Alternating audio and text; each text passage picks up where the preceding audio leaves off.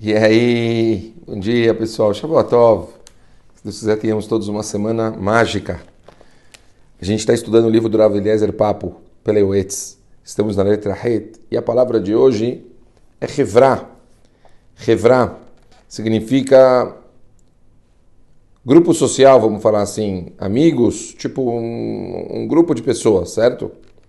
Fala Rav Papo. Uma mitzvah cumprida em particular é diferente da mesma mitzvah cumprida por um grupo de pessoas. A reza é um bom exemplo.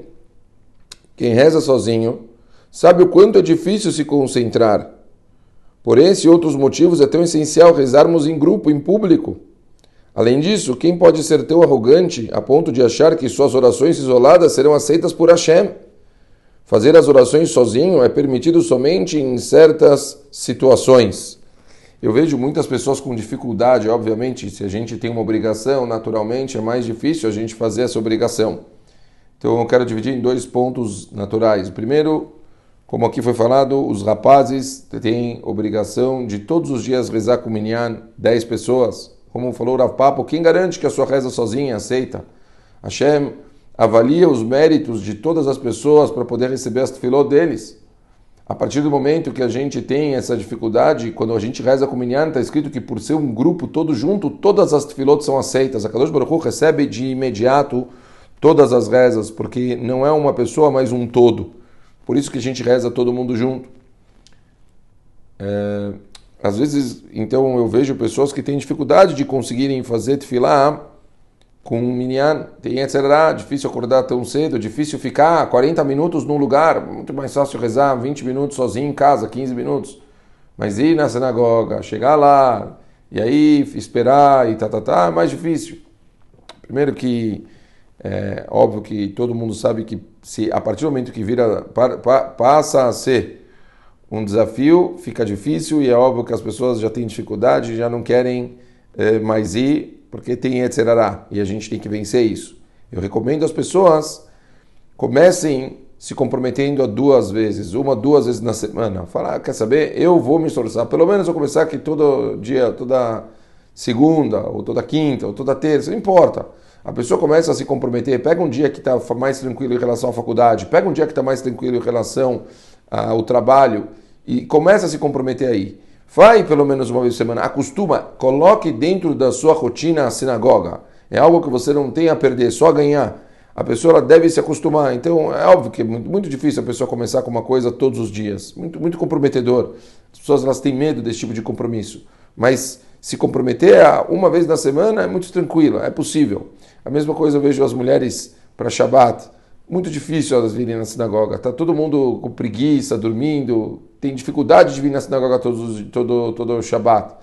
Tem que dar um jeito, tem que se comprometer. Já graças a Deus, as pessoas conseguem o domingo, muitas vezes as mulheres podem acordar mais tarde no domingo, ou podem dormir no Shabat à tarde, mas Haval, Shabbat de manhã ir na sinagoga, ouvir Kriyat Torá, ouvir em Shiur, estarem dentro de uma comunidade, verem como que funciona a Keilah, muito importante as pessoas voltarem para a sinagoga.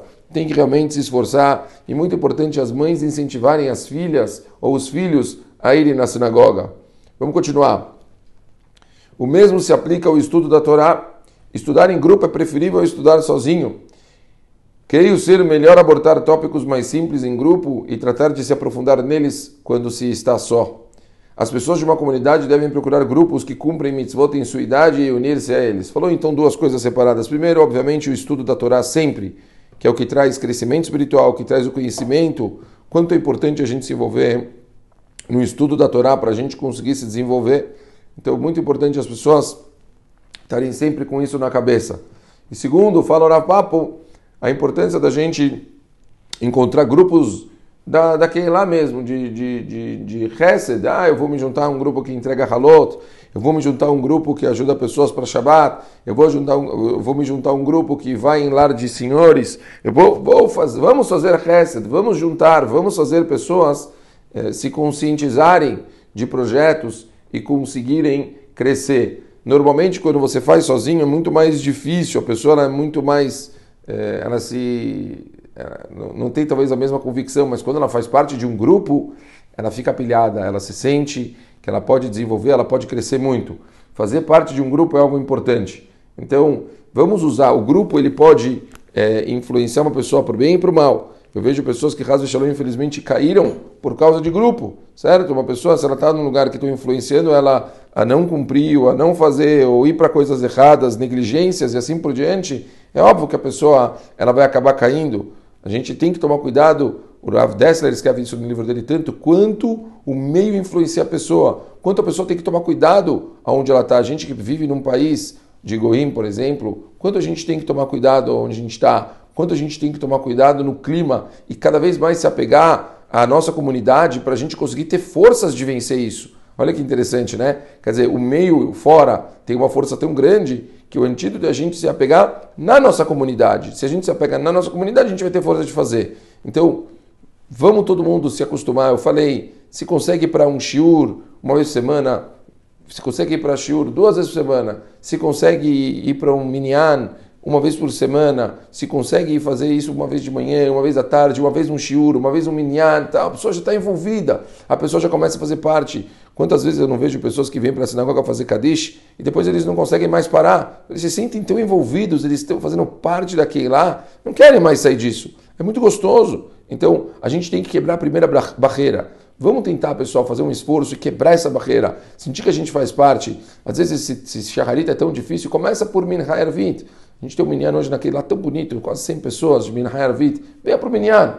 Vamos estudar. Vamos, vamos sentir que a gente é parte de uma coisa. Vamos usar o lado positivo daquele lá para fazer a gente crescer. É isso. Um ótimo dia para todo mundo. Vamos tentar ver se a gente aproveita agora essa semana para tentar dar um passo em direção a esse, esse feito de, de, de, de se ligar com alguma coisa comunitária não importa se vai ser rezas, não importa se vai ser eh, projetos de reset, se vai ser aulas, não importa. Vamos tentar se ligar para a gente conseguir buscar coisas positivas para crescimento espiritual próprio de cada um, tá bom? Um beijo grande para todo mundo e ótimo dia.